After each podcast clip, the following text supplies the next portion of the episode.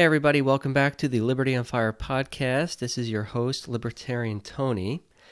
So, I don't know how long this podcast is going to go. I don't know. I, I, mean, I could go off on 50 million different tangents, and I don't know. Maybe I will, maybe I won't. It, it's hard to know because uh, we're going to talk about impeachment, and now that it is official, despite there being no actual crime committed, there were two articles of impeachment uh, passed by the House one on abuse of power and the other one on obstruction of justice, or not, sorry, obstruction of Congress. So, yeah, I don't know what to say about this. So, I, I don't know. Maybe I'm just going to shoot from the hip on a lot of this stuff. It was inevitable. They had the numbers and they could do it again right? They could do it again for whatever reason you want or they want. You remember those, I guess, in the 80s, I used to read those choose your own adventure books where you'd get to a part in a story where you had to be like, okay, does the uh, main character, you know, choose to go down the left hallway or the right hallway? Uh, you know, it was it was it was kind of fun reading those books. Anyway, this is kind of what we have now with impeachment and the House run by the Democrats. They can choose whatever reason they want, make things up, and just impeach the president over that, right? I mean, that they ha- if they have the numbers, they can do it. Doesn't mean it's the right thing to do. It doesn't mean it's the smart thing to do politically, but they can do it. Well, in some ways, Nancy Pelosi, she had to do it she ran the risk of losing her position of power in her party. Right? She ran the risk of losing control of the party. And that there's one thing that Nancy Pelosi doesn't like is being out of control.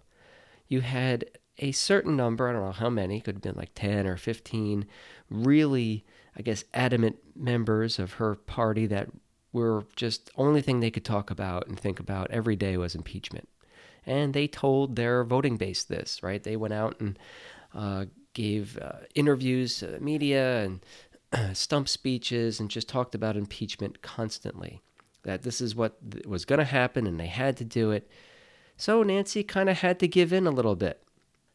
Uh, unfortunately, I mean, they couldn't really come up with a real crime to pin on the president. So yeah, it, it's yeah she fulfilled the promises of some of these people in her party, but to what end, right? Maybe to placate them and just say that she did it and now let's move on. But now she's kind of like backing out of even sending it over to the House, and she says she's concerned about uh, getting a fair trial in the Senate. And of course, this is all bullshit.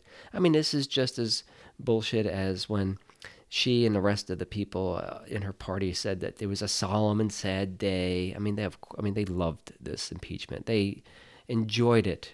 They had to hold back the laughter and applause, right?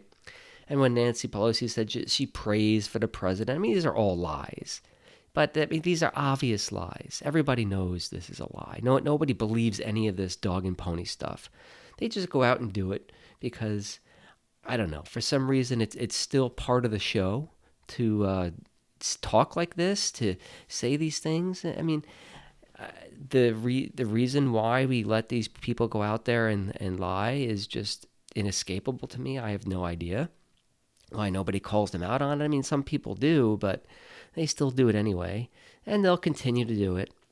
So, yeah, I mean, that's where we are right now. You have an impeachment of a president for no real crime, okay? And this impeachment process was really messed up. Okay, this was the shortest impeachment ever in the history of the country. The Republicans were not allowed to call their witnesses that they wanted. All their witnesses had to be approved by the Democrats, which means only Democrat witnesses could be called. And every one of those witnesses that were called were kind of, you know, destroyed by the Republicans questioning them. And then you had the lack of due process for the president, you know, slash White House in general, right? So you have the House saying we want all this information from the White House and from Trump and the campaign or whatever. And Trump and the White House said, no, we're not going to comply because you're not allowing us a proper due process. You're not allowing us to question the requests. You're not allowing us to question your evidence. You're not allowing a presidential lawyer to be involved. I mean, th- this is normal. This is something that should have gone potentially to the judiciary branch, right, to kind of oversee the process between the two branches of government that were having this battle, right? You have the House and the executive branch. So legislative and executive branches having this little back and forth battle. Well, it, it should have went to the court system after that. Right, should have went to the court system where the Democrats and or the House or whatever they presented their side of the argument, and then the White House and Trump, the executive branch, would present their side, and then the impartial judiciary would have to rule on it. Like, uh, yes, Mr. President, you have to comply with these demands one, two, and three, but not these over here, A, B, and C. And you know, at that time, then White House would argue their point of view. None of that was afforded. Most of the, I think, impeachments in history were, I think they lasted over a year, and this one took 12 weeks. Why was it such a rush job? Why did it have to get pushed so quickly through the House? And then now, why is Nancy Pelosi kind of holding things up? Hmm, oh, all good questions. Maybe because it was such a shoddy job of an impeachment. It was purely political with no real evidence to back it up. Now, and this is one of my tangents, unfortunately. Did Trump have some sort of quid pro quo with uh, Ukraine on the military aid for the investigation into the Bidens? Well, yeah, probably. I mean, that makes sense. That's how the United States conducts its foreign policy. Was there evidence of it, like direct evidence that Donald Trump put in a memo or a letter to the Zelensky in Ukraine, hey, if you do this, we will do this? Well, no. Nobody's stupid enough to put it on a memo. Was it an implied quid pro quo? Yeah, yeah. But could they prove it? Well, no. And do I even think a quid pro quo with a foreign government is illegal? Well, hell no. This is what you do.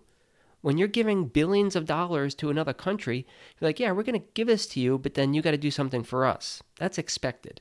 So having a quid pro quo wasn't even illegal in the first place. And then you have that bullshit claim of, yeah, I guess, a threat to national security that Ukraine didn't get this military aid. Well, of course, that's bullshit too. It, it means no difference to us whatsoever whether Russia wants to invade Ukraine or not, right? I mean, Russia is just protecting themselves as best they can without starting a huge war. So when Obama and Hillary and all those idiots in that administration orchestrated the coup with the CIA of Ukraine, overthrowing a Putin friendly dictator for a US friendly dictator. I mean, this really happened in 2014. Russia was like, oh shit, we just lost one of our uh, naval bases. And now what are we going to do? I mean, this is this is a huge military, uh, I guess, defense issue for them. So they went and took back Crimea. Okay, but if you talk to the people in Crimea, and there have been plenty of investigative journalists that have done this and went to Crimea, and they're like, yeah, no, we actually felt like we were part of Russia more so than we ever felt like we were Ukrainian. So the people there actually wanted it. And th- there was no, there were no people going around with guns forcing people to vote one way or another. That was all lies uh, perpetrated by the media. So anyway, yeah, I mean, Russia only is acting in response to what we're doing to them, right? What NATO has done to them over the past 30 years that NATO said they weren't going to do, right? Didn't Ronald Reagan tell uh, Gorbachev that we will not move one inch closer to your country. And this was all around with the you know the Berlin Wall falling, and then then the fall of the USSR after that. And then all we did since then was put military bases and take over territory closer and closer to their border. how would we feel if Russia all of a sudden put a whole bunch of military bases down in Mexico, right along our border? I mean, wouldn't we look at that as a, a threat? Well, of course we would. Okay, so I have to get off that tangent because that could go on for a while. Let's get back to, uh, I guess, impeachment. All right, so yeah, I mean, obviously they had the numbers. The impeachment went through, and now we had there were a couple of Democrats that voted against impeachment on both uh, articles, and you had Tulsi Gabbard who just voted present, so she didn't vote for or against the impeachment. Now, those Democratic voters that voted against impeachment are what? Are they real? Do they really care about the process? No, they care about their job. They happen to be in basically Trump districts where they live, right, where Trump has a kind of majority support, and they got lucky in the last House election that gave the House the majority, and they took those seats. Well, they want to keep their jobs. They want to keep their elected position, so they voted against impeachment. Now they can go back to their districts and be like, "Hey, I voted against it. Man, don't don't vote me out. I voted against it." Well, because they went against party lines and against Nancy Pelosi, they also run the risk of getting primaried out of that job, you know, whenever the next primary is, probably this spring. And uh, I guess that's the battle, right? That was the question they had to do is like, do I run the risk of getting primaried out of my position, or do I run the risk of getting voted out of my position? Um, I guess at the end of the year, right? Because then you you'd probably have some sort of Republican running against them uh, towards the end of 2020. Well, anyway, they made the decisions they made, and let's see what happens if they actually keep their jobs or not. I think many of them will probably lose. If they don't lose the primary um, because uh, a Pelosi sends someone in there that's going to toe the party line, then they'll probably lose that seat in the uh, upcoming 2020. Now, overall, I mean, I do think this whole impeachment thing, since it was such an obvious sham, and since it looks like a, a real kind of takeover of the the the presidency by the Democrats. I mean, they're just trying to reverse a duly elected president from the last election. This is not going to sit well with the voters. And I think this is only just going to galvanize the support behind Trump. And so the evidence for that is that we have already seen some shifts in the polls. President Trump's approval rating has been going up during this whole impeachment process, not down. And the polling in some of these swing areas has reversed. There has been, I guess, more support for impeachment six months ago, and that has significantly changed in the past month. So, yeah, well, what kind of message does that send? And then I guess you can maybe use some of the evidence from overseas. You have the in Great Britain where they were supposed to have Brexit a couple years back when the voters uh, put it as a referendum, right? They, they voted for Brexit basically, and the politicians came out and said, "No, you people are too stupid, and you got it wrong, and so we're not going to have Brexit." But then they just delivered this huge, huge uh, win to the conservative side, the huge loss to those crazy socialists who wanted to stay in the EU, uh, that is going to politically swing back and forth across the pond between, you know, Great Britain and the U.S. I think that's only going to help galvanize, you know, the uh, I guess Trump and, and his uh, reelection campaign. Right? Trump's going to point to that as like, hey, the people in Britain did it. He, he's going to say the pe- people uh, the politicians there, those elites, tried to reverse what you wanted, just like your uh, political democratic elites here in the U.S. are trying to reverse your uh, approved president from 2016. I mean, this is this is all going to play right into his hands. I mean, at this point, I really don't see a way that Donald Trump can lose next year. I, I don't see it. I, I have one scenario where uh, and I do agree with Joey on this, who hasn't been on the podcast in like six years. But I do agree with Joey on this that I think the only person who could possibly jump into the race on the Democratic side and, and win would possibly be Michelle Obama. Okay. Now, why do I say that? Well, I mean, she's just loved by so many people, right? Unfortunately, right? Because she's, you know, got, has no accomplishments at all to her name and no political experience, no experience running a business or doing anything other than, you know, marrying a senator and then being a first lady. So, anyway, is there a chance she gets in? I don't think so. I don't think she really likes politics. I don't even think she likes the power.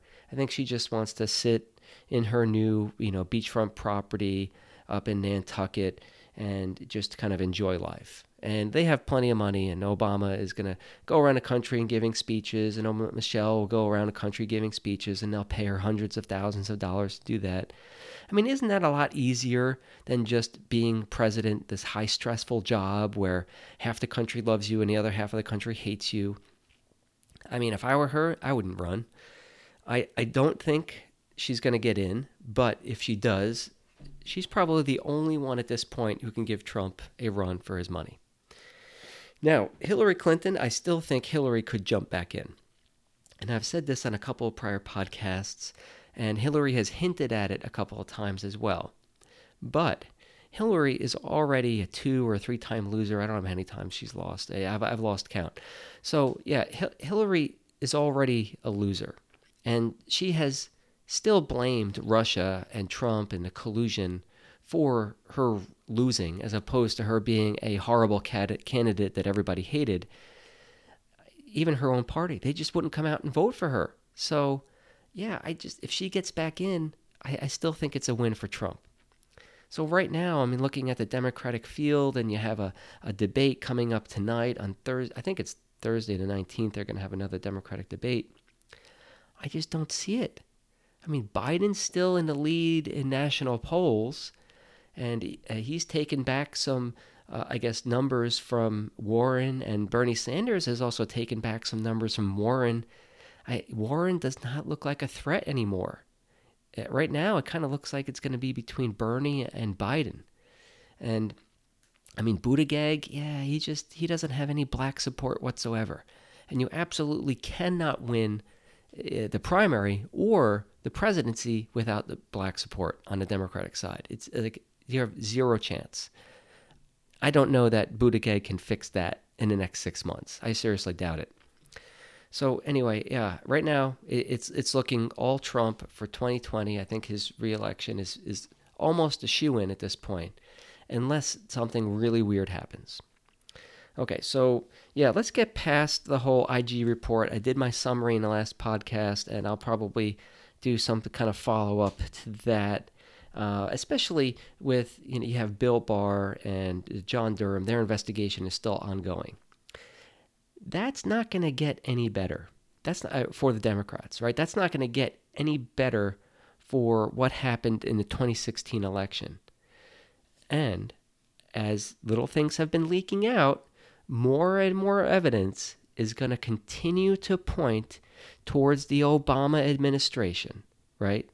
More and more evidence is going to continue to point towards higher ups in the Obama administration knew, knowing what was going on and giving the okay, and possibly Obama himself even sanctioning all this investigation into Trump and his campaign. Okay? Those things could come out. Now, is that going to be good for the country? Probably not.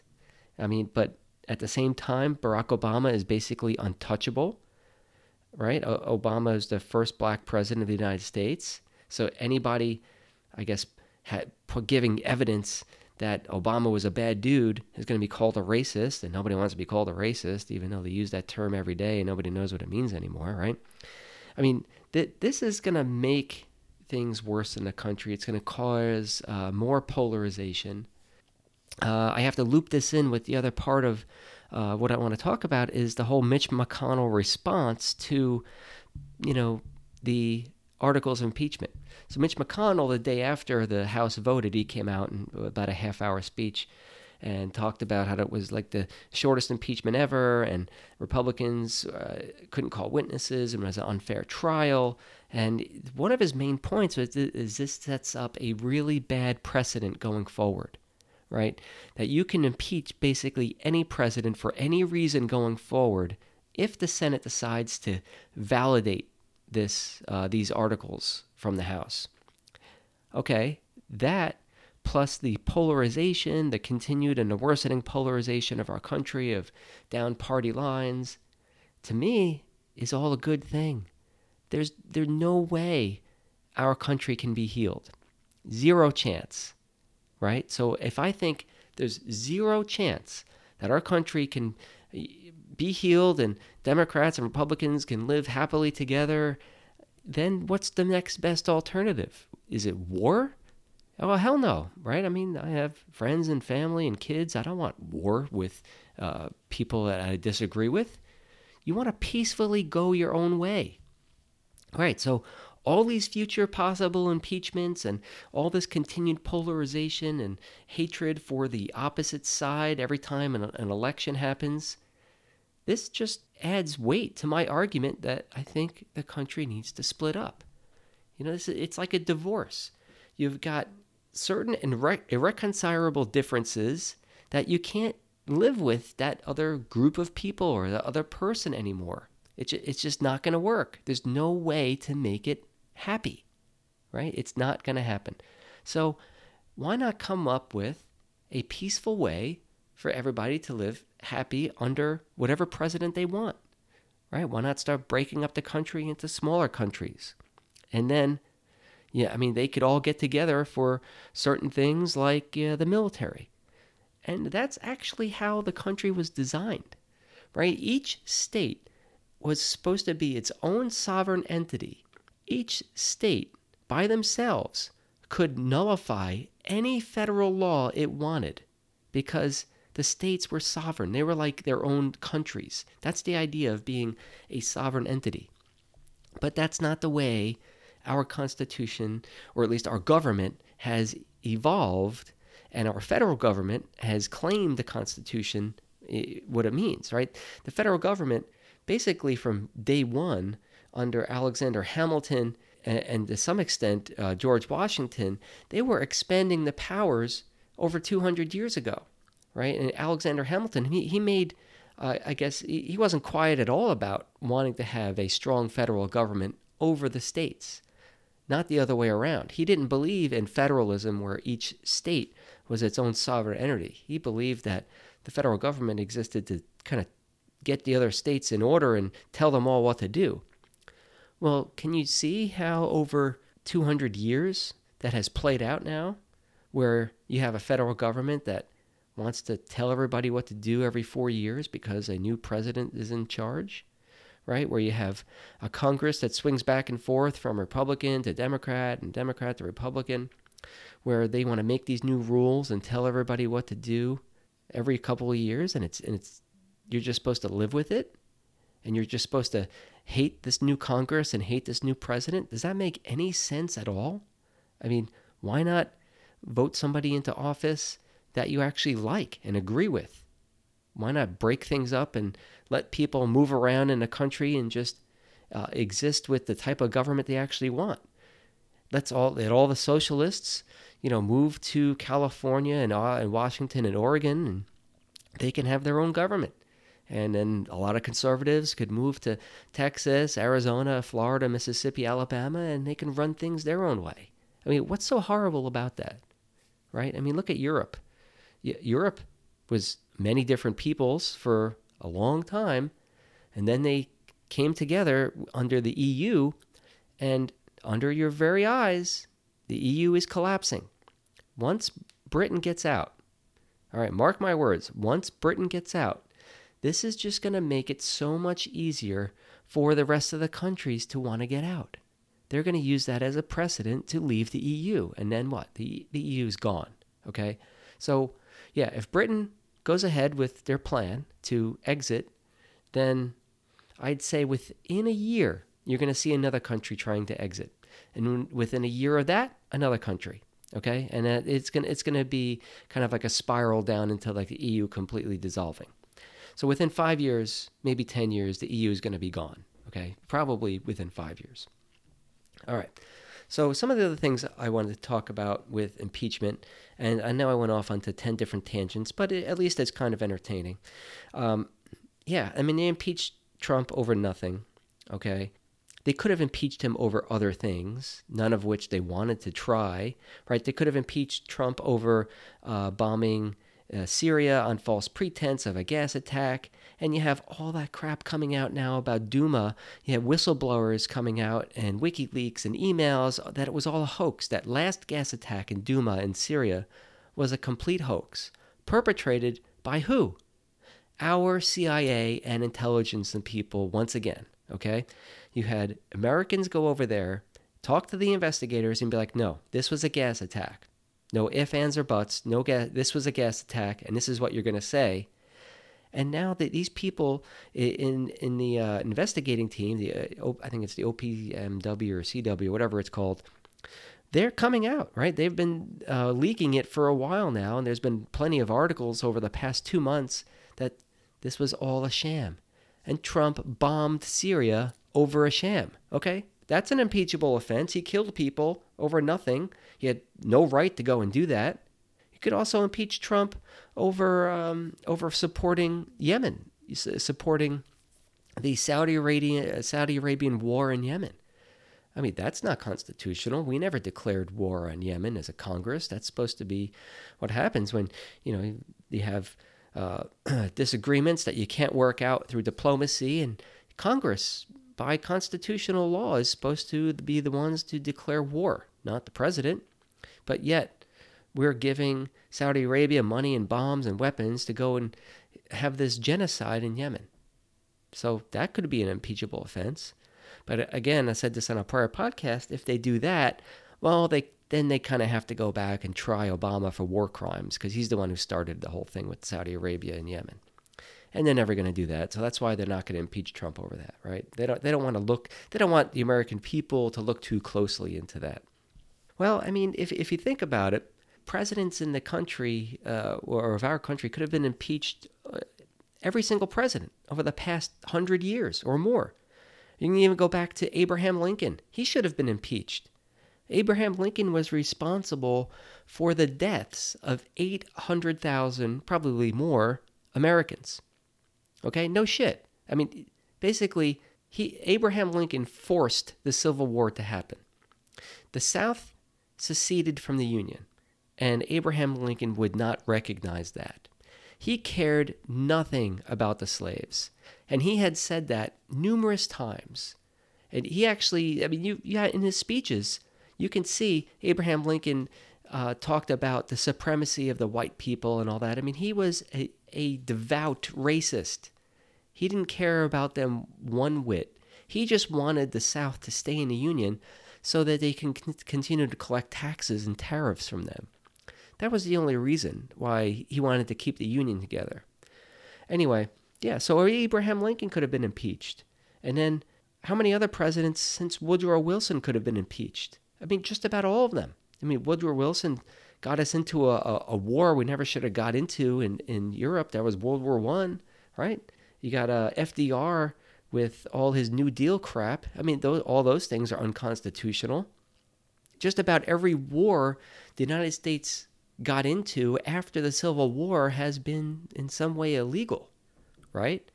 Maybe the, what was the last? The last justified war was probably the War of 1812, where we were attacked by Britain. But after that, pretty much every single war has been based on lies and propaganda and I'm gonna, I'm working on a podcast coming up about all the CIA and government lies, and I think you're gonna find that pretty eye opening. So yeah, anyway, things are gonna get worse. I don't know what's going to happen with this whole Nancy Pelosi holding things up going to the Senate. Eventually, it'll get to the Senate, and in some respects, I'd like to see a big trial let the Republicans call every witness they've ever wanted into the into the uh, I guess investigation and um, question everybody and bring out more and more dirt. I don't know, but then in some ways you have people like Lindsey Graham, who, who's a deep stater. He's he doesn't want to lend any credence to this whole thing. I, I am kind of suspicious about Lindsey Graham with, with that uh, with that ploy Because Trump, I mean, if you ask Trump, he would like there to be a big investigation. So, do they need to do it? I don't know. The, you know, you already have John Durham and Bill Barr kind of doing the investigation, and they're going to release their information hopefully soon, and maybe there'll be indictments there. But here's one thing to consider uh, the deep state has a way of protecting itself. Okay. So I would not really hold my breath if I were you if you're expecting a whole bunch of indictments to come out and people to go to jail. I mean, you might get a few low level people th- sent to jail, but eh, nobody of really any import. I, I seriously doubt it. I mean, do you really think John Brennan or James Comey are going to end up in jail? I mean, come on. I mean, I mean, these people were some of the most powerful men in the country a few years ago, and still, still are pretty powerful, right? And they they have they have ways of protecting themselves. They could threaten to expose certain things if they're prosecuted and things like that. I mean, that that's how the deep state protects itself. And so, for you to actually think some sort of justice is going to come out of this in the future, I, I think is a little. Yeah, I think it's a little foolhardy. It's a little wishful thinking. Uh, and maybe you would say to me, like, oh, Tony, you're too cynical. Well, yeah. I mean, but the evidence is on my side, right? I mean, how many people ever really get prosecuted that really did something bad? I mean, look at Paul Manafort. It, it got in trouble for stuff that he did that he wasn't even with the Trump campaign yet on. I mean, this is stuff that he was uh, doing like 10 years ago right? I mean, come on. I mean, th- these people don't really uh, go to jail, these powerful people. Anyway, um, yeah, the, the other thing I guess I want to talk about was the FISA court actually put out a response to the FBI, right? They came out and said that, hey, you guys got to get your act together and you have a month to do it because now we don't know if you're ever telling us the truth. Well, you know, there was also a Nunes response to the FISA court response right? And what Devin Nunes said was that, like, hey, you know, we told you guys about this like over a year ago. We sent you guys information that uh, the what the FBI was doing was wrong and illegal, and they had no basis uh, for you know these search warrants and the, these uh, FISA applications, and uh, they they didn't have any of their evidence, uh, I guess, uh, substantiated. And yeah, so the FISA court has got some answering to do of its own. Okay, hopefully, I want to see what plays out with that because, in my opinion, the whole FISA court system should be shut down. Right? You don't need it. It, it has it ever helped us ever, or has it only caused problems? I mean, everybody knows sending something to the FISA court is like a rubber stamp anyway. They just say yes. They they approve like over 98% of the applications for warrant. So if you approve basic almost 100% of every application you get, well, isn't that just kind of a rubber stamp yes that anybody could come with to you with any sort of uh, application for wanting to spy on someone and you're going to say yes anyway? Maybe if they rejected 40%, right, that it would look like they actually did their due diligence and made sure it was something reasonable right? That these you know government agencies were were asking the court for. So because because they're so useless and they just rubber stamp everything, they need to go. Right? If you want to spy on someone, you want their records, you should have to get a warrant the old-fashioned way. Go to a judge, present them with the evidence, let the opposite side present their evidence, and then let the judge make the decision. Okay? You, you, you can't just have these secret courts with these secret judges and these secret FBI officials doing this sort of thing because it hasn't worked out for us. It's only worked against the American people. It, it, it's only caused illegal, I guess, spying, like we've seen, right? Illegal spying on Trump and the Trump campaign people. Not, and it's funny how, I guess, some of the people want to they want to see is like, is this FBI? Are these FBI lies ubiquitous? Are they throughout, you know, all of their applications? You know, the court is questioning whether they can trust anything from the FBI. Well, probably not.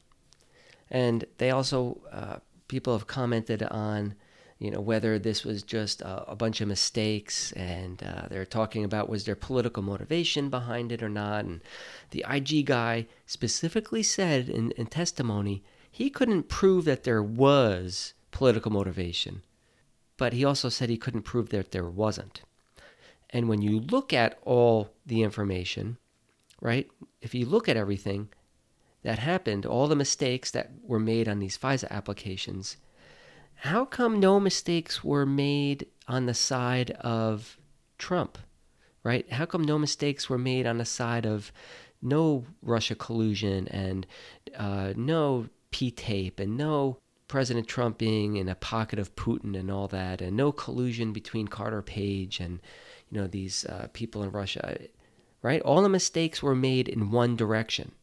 All the mistakes were made to support the FISA application for spying. No mistakes were made in the opposite direction whatsoever. So, yeah, obviously w- there was a political bias. And we know that from all the emails and texts between Lisa Page and, and, and Peter Strzok that they hated the president and they wanted to have some sort of insurance policy to get him out if he got elected, right? To uh, hamper his presidency if he got in. And you, you have um, McCabe talking about using some sort of 25th Amendment to get Trump out of the office, which is something that can usually only be used for when the president becomes incapacitated, right? He gets in an accident and now he's like brain dead or he kind of he's, he's kind of out of it like Joe Biden and you, you have to remove him because he's insane, right? I mean, it, th- this was an obvious political motive behind all these FISA applications, all the investigation into the uh, Trump campaign and his people. And this is, this is exactly why, you know, uh, Bill Barr came out and, you know, when the IG report came out, he said, like, yeah, I, I do have more information than uh, Horowitz does. And I don't really agree with his premise that he couldn't find any political motivation. So, yeah, well, I mean, I can't wait to see it. I just don't think too many heads are going to roll because I know in the past, the deep state protects themselves. That's just what they do. So these are fun times, my friends, and I don't want to drag this podcast on any longer than I have to. So we'll see you next time. Well, that will do it for today. Thank you all for listening to the Liberty on Fire podcast. Please do me two favors. Number one is to share the show. Remember that we want to continue to advance the message of individual liberty and sharing and growing the show is one of the best ways to do that. The second favor is to subscribe, rate, and review the show on iTunes. A five star rating is much appreciated. Also, please check out our website, libertyonfire.org. Thank you very much. And until next time, let's keep those fires of liberty burning bright.